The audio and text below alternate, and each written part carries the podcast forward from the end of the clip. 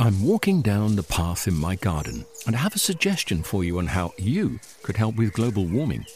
With a large lawn, I found a simple way of making a big difference. I sold my ride on mower and bought a top of the range Kress robotic lawnmower. It runs off rechargeable batteries and uses cutting edge technology to mow and maintain a lawn this size. The petrol mower has gone, and with it, the emissions. I actually don't know why I didn't sell the ride on sooner. With the Kress robotic lawnmower, the lawn is actually looking better. The tiny grass cuttings fall into the grass roots, helping to fertilize the grass. And the family doesn't have to put up with the noise and fumes from the ride on. And I've freed up more of my time to spend with them and in the garden. It's an easy step, and you could also be making that change today. Ask for Kress in your local garden machinery dealer or visit kress.com. Hello from me, Fiona Davison. And joining me today on the RHS Gardening Podcast are some voices you might recognise. On Sunday, it's International Dawn Chorus Day, a celebration of nature's very own concert. People all over the world will be getting up early to listen to their tuneful neighbours. But you don't necessarily need to wake up at an awful hour to hear birdsong. I like to listen throughout the day, especially at the moment, with fewer planes overhead and less traffic noise. And this is why I wanted to dedicate a whole episode to our feathered friends who provide the perfect soundtrack to gardening.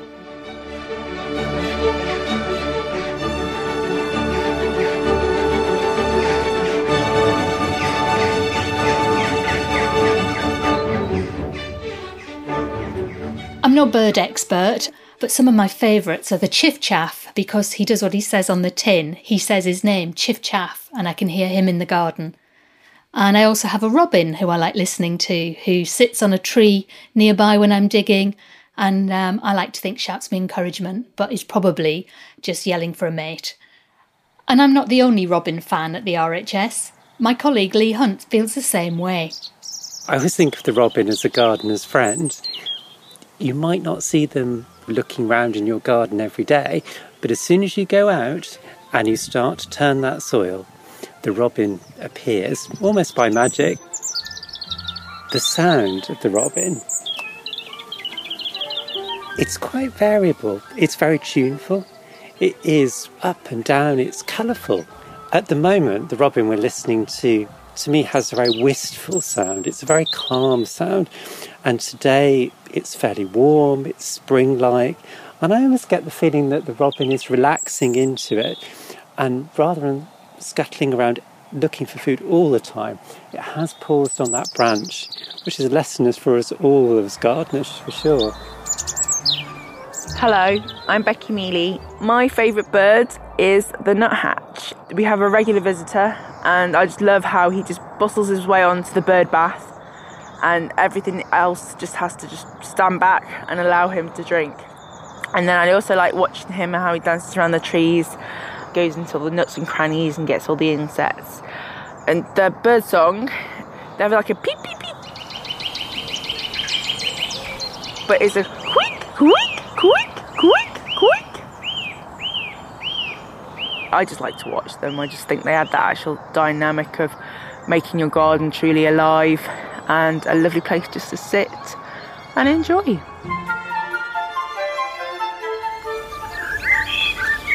I'm Jenny Bowden. My favourite bird, I think, is the blackbird. I really love the way they tend to find a high vantage point and broadcast loudly over all the other birds, and of course, you really can't miss it.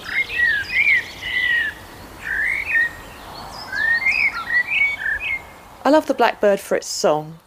The blackbird has a, a reassuring and a very lyrical song.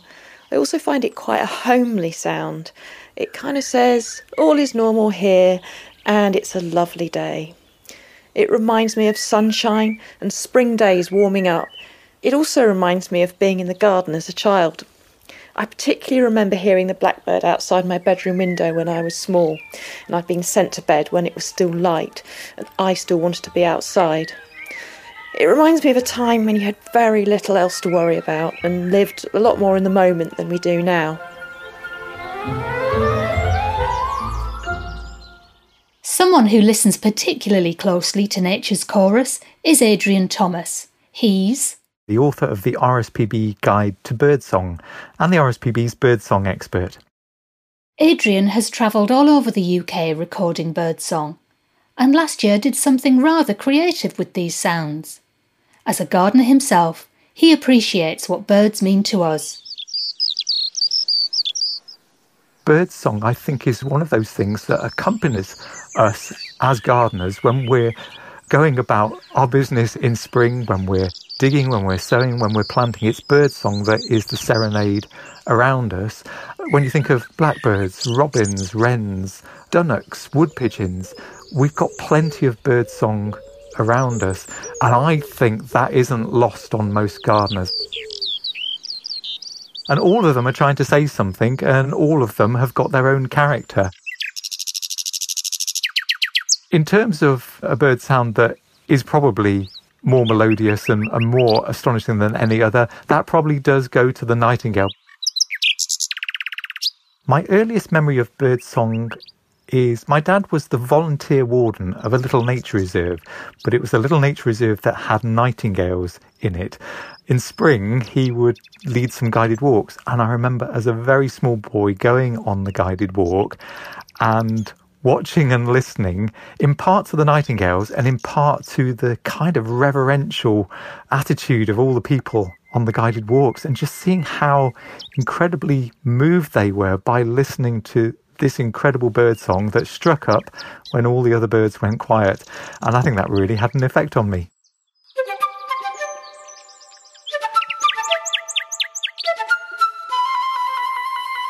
In terms of which animals out there make beautiful sounds or sing, then it really is the whales and dolphins or it's birds. And when we think about how integral song is, music is to human lives. And where did music start? What we do know is that music started before human language started. And the thinking is, it can only ever be a theory, but the thinking is that humans started to make sound as our vocal organs became more, more complex and we started to make the sounds of nature around us. And it's lovely to think, I mean, birdsong goes back many, many millions of years earlier than humans evolved on the planet. So the very first humans, they would have been serenaded just in the way that we are now, albeit now we've got this problem that we're losing the songsters from nature's chorus. So in 2019, the RSPB decided that as a way of trying to reach out to people who might not normally think twice about nature and the fact that nature's in crisis and the, the fact that we can all do something to help it, well, how do we get that message out there? How about if the RSPB releases a single to draw attention to nature? And my suggestion was, why don't we put out a single that was pure bird song? And the RSPB went for that. I took some of my favourite recordings. We put together the single called Let Nature Sing and released it on the unsuspecting public and made it to number 18 in the national pop charts. We've lost some 40 million birds from the British landscape in the last 50 years. So, to some extent, nature is falling silent around us. So why not draw the best attention to that by just putting out pure birdsong? When you consider that it was played on all of the national radio stations from Radio 1 through to Radio 6, and in fact, Radio 1 then did a remix which had a lot more donk in it, as they explained.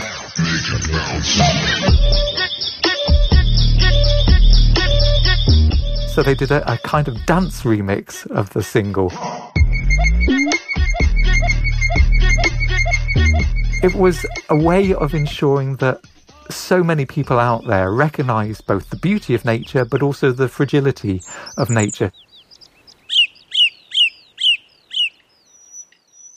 So we're hearing anecdotes that the birdsong seems to be getting louder in this period when we're in lockdown and so many people are spending more time in their gardens. I don't think it's getting louder, but I think that what it is doing is becoming more obvious because we've got much less background sound of traffic, much less sound of aeroplanes over the top. And also, maybe we're taking the time to just be in the moment a bit more. When we break out of that hectic manicness that we're normally in, in, in normal life, then we become awoken to the sounds of birds around us. And now, of course, in spring, it is getting to its peak. I would say that the peak of birdsong is April through into early May. The male birds, which are the primary singers in, in the UK, are having to defend a territory and having to attract a mate, and song is their way of doing it. And it really is a, a signal that spring is bursting forth all the way around us. As the flowers open, the birds are singing, and I think our brains and hearts link those things together. As Adrian said there, it's important that we're aware of declining UK bird populations and do what we can to help increase the waning numbers. A great way to look after your birds in your garden is with a water feature. But how do you create one that's bird friendly and beautiful? Helen Bostock is our resident queen of wildlife, so I just knew she'd have the answer I was looking for.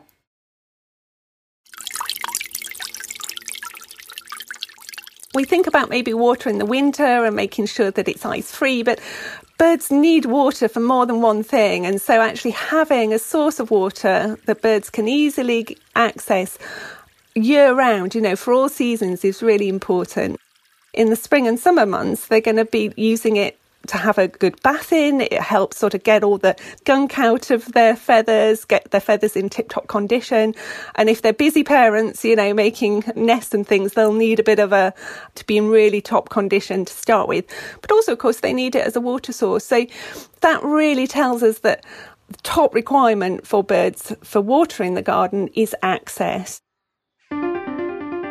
It's lovely if you've got a great big pond or maybe a formal fish pond or something like that, but if it goes straight down steep sided into deep water, most of our garden birds just won't be able to make use of that. They won't be able to get in it or out of it safely.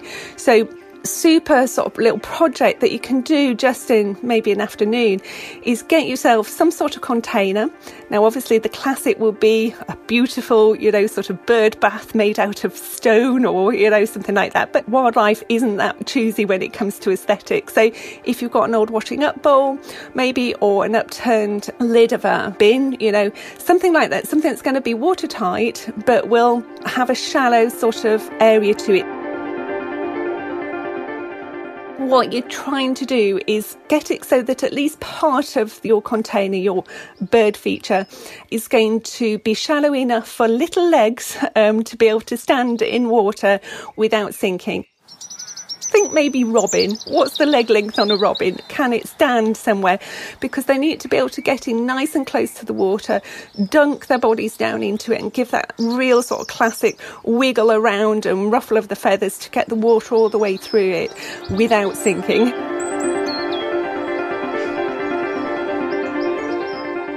in smaller containers, you can use tap water, but I think it's nice if you have got some rainwater, maybe stored in a water butt, to use that instead. And then, really, if the warm weather continues, it's going to be important that you keep it topped up. That if it starts to get a little bit gunky, so if you get algae growing in there, that's not great for the sort of next set of birds that are going to be using it. So do be prepared to sort of clean it out. Then that's going to be really good for the health of our garden birds. I'm really worried because we've got lots of cats. Since I've been home, I've been watching there are about six cats use our garden all the time and they use our pond. They're drinking from our pond. So I'm thinking, let's put a, a, water feature for birds away from that if I can somewhere else, because otherwise they're going to become cat dinner while they're having a bath. yeah, that's a really good point. I mean, we've got lots of wildlife and pets sharing our garden space, and safety for our garden birds is really paramount. So I would suggest have a little think about where you're going to position your bird friendly water feature.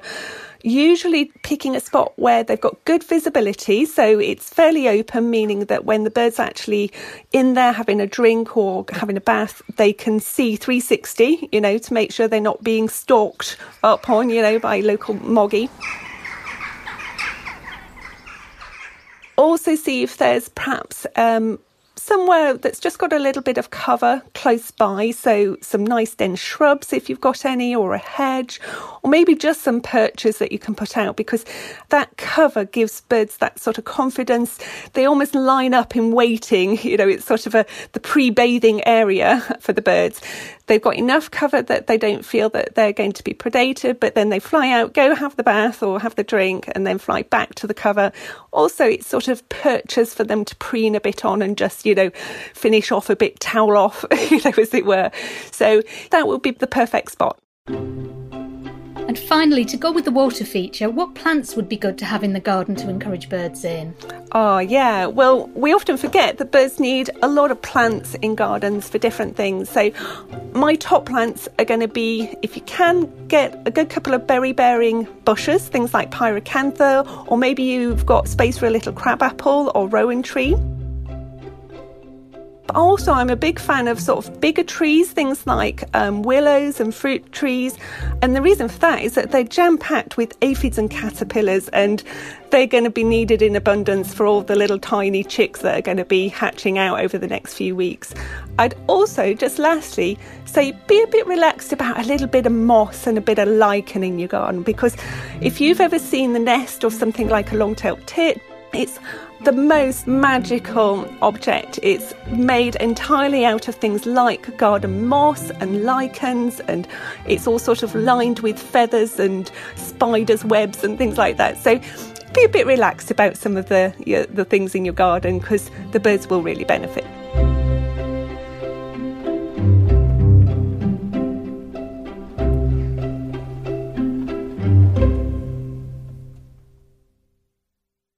Every time I talk to Helen, I learn something new. She also told me that if I listen out for a bird that's saying teacher, teacher, again and again, that's the great tit I'm listening to. And now, what about food to attract them? Well, I know that starlings love peanut cake, while sparrows, finches, and nuthatches enjoy prizing the seeds out of sunflower heads. So try not to be too keen on your deadheading. For links to more information on looking after the birds in our gardens, visit our programme page at rhs.org.uk forward slash podcast. While, of course, I love to visit RHS gardens, I also like to visit other gardens around the country, and you can sometimes encounter some pretty impressive birds in those stately home gardens. I'm thinking, of course, of peacocks, and I particularly remember encountering them in the grounds of Cardiff Castle when I used to live in South Wales. Sometimes they'd even venture outside into the shopping centre, apparently in the spring, looking for a mate. It's quite alarming when you're in Topshop.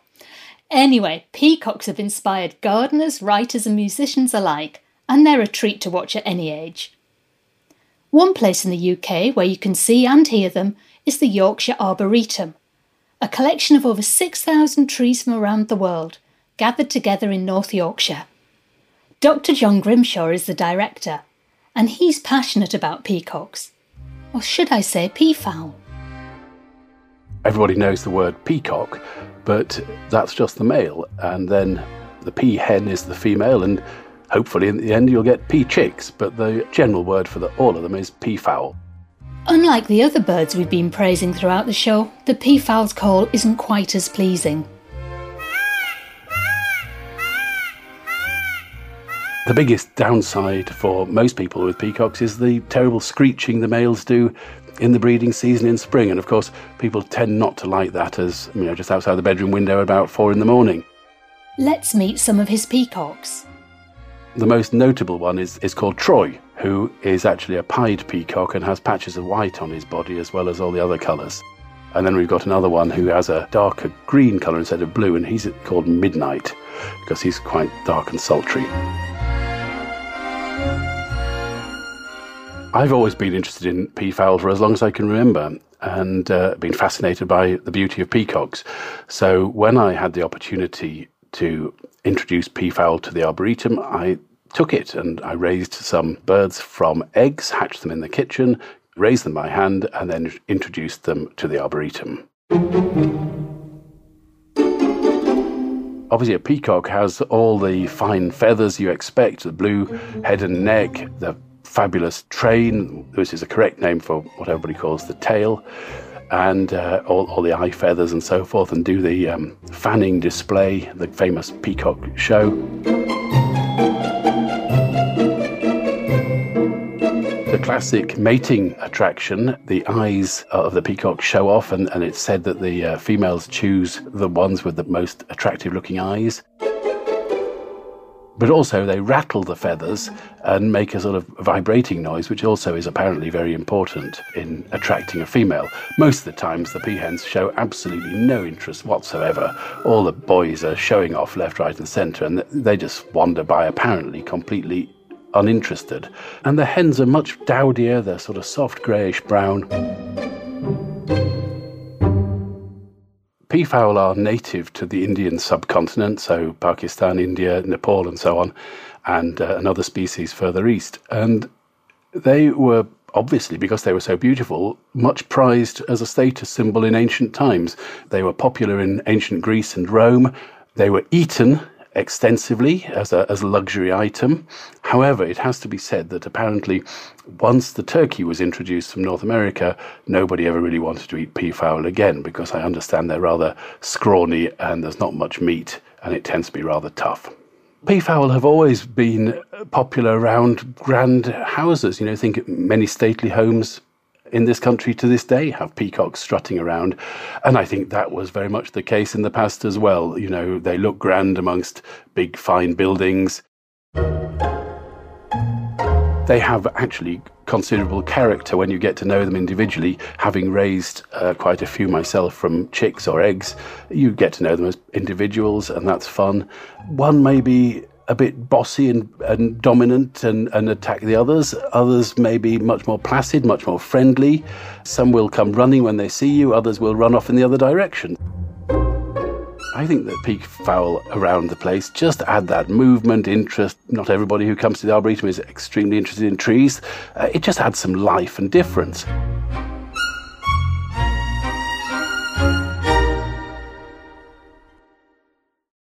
Dr. John Grimshaw, peafowl enthusiast. Just as John is inspired by peafowl, the birds have had a big impact in the gardening world. There are so many plants named after the creatures. Take the peacock lilac phlox with its striking colour. It's beautifully scented and has dark purplish pink flowers in the midsummer. It loves moist soil in the full sun or partial shade and does well in borders or containers. I really like Rodgersias, particularly the variety Bronze Peacock. It looks wonderful for many months. It has glossy leaves that are bright reddish bronze in spring before turning dark green in summer. And then it's full of autumnal hints as the year progresses. Keep a keen eye out and you'll spot their bright pink flowers in the summer too. In fact, I just planted one. It's not doing much yet, but I'm really looking forward to seeing all the colours. We couldn't leave you without mentioning that it's National Gardening Week. So, on our social media, we're offering gardening inspiration and advice to help you grow at home, both indoors and out. Go to at the underscore RHS on Twitter and tell us what you're doing to keep gardening using the hashtag National Gardening Week. We'd love to hear from you. Before I go, let's hear from one more of my colleagues about their favourite garden bird. My favourite birds are rooks. Rooks are such fun. They're a wonderful feature of the British countryside I particularly like them in, in downland areas where they seem to thrive best. Happily, given my extreme lack of musical talent, rooks have a very easy call. It goes something like this Caw, caw. Gardens would be a sad thing if we didn't have birds in them, so I'm, I'm very happy to share my garden with birds and appreciate the efforts they do on my behalf.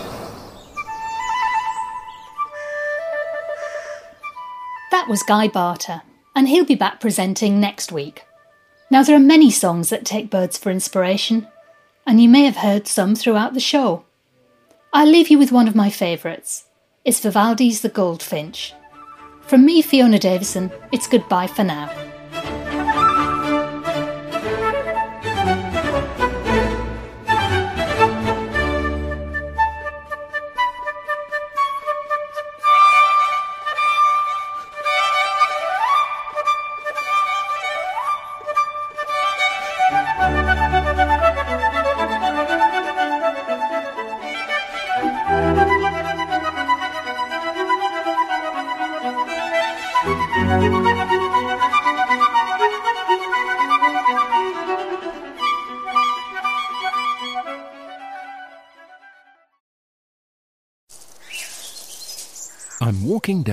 Path in my garden and I have a suggestion for you on how you could help with global warming. With a large lawn, I found a simple way of making a big difference. I sold my ride on mower and bought a top of the range Kress robotic lawnmower. It runs off rechargeable batteries and uses cutting edge technology to mow and maintain a lawn this size. The petrol mower has gone, and with it, the emissions. I actually don't know why I didn't sell the ride on sooner. With the Kress robotic lawnmower, the lawn is actually looking better. The tiny grass cuttings fall into the grass roots, helping to fertilize the grass. And the family doesn't have to put up with the noise and fumes from the ride on. And I've freed up more of my time to spend with them and in the garden. It's an easy step, and you could also be making that change today. Ask for Kress in your local garden machinery dealer or visit kress.com.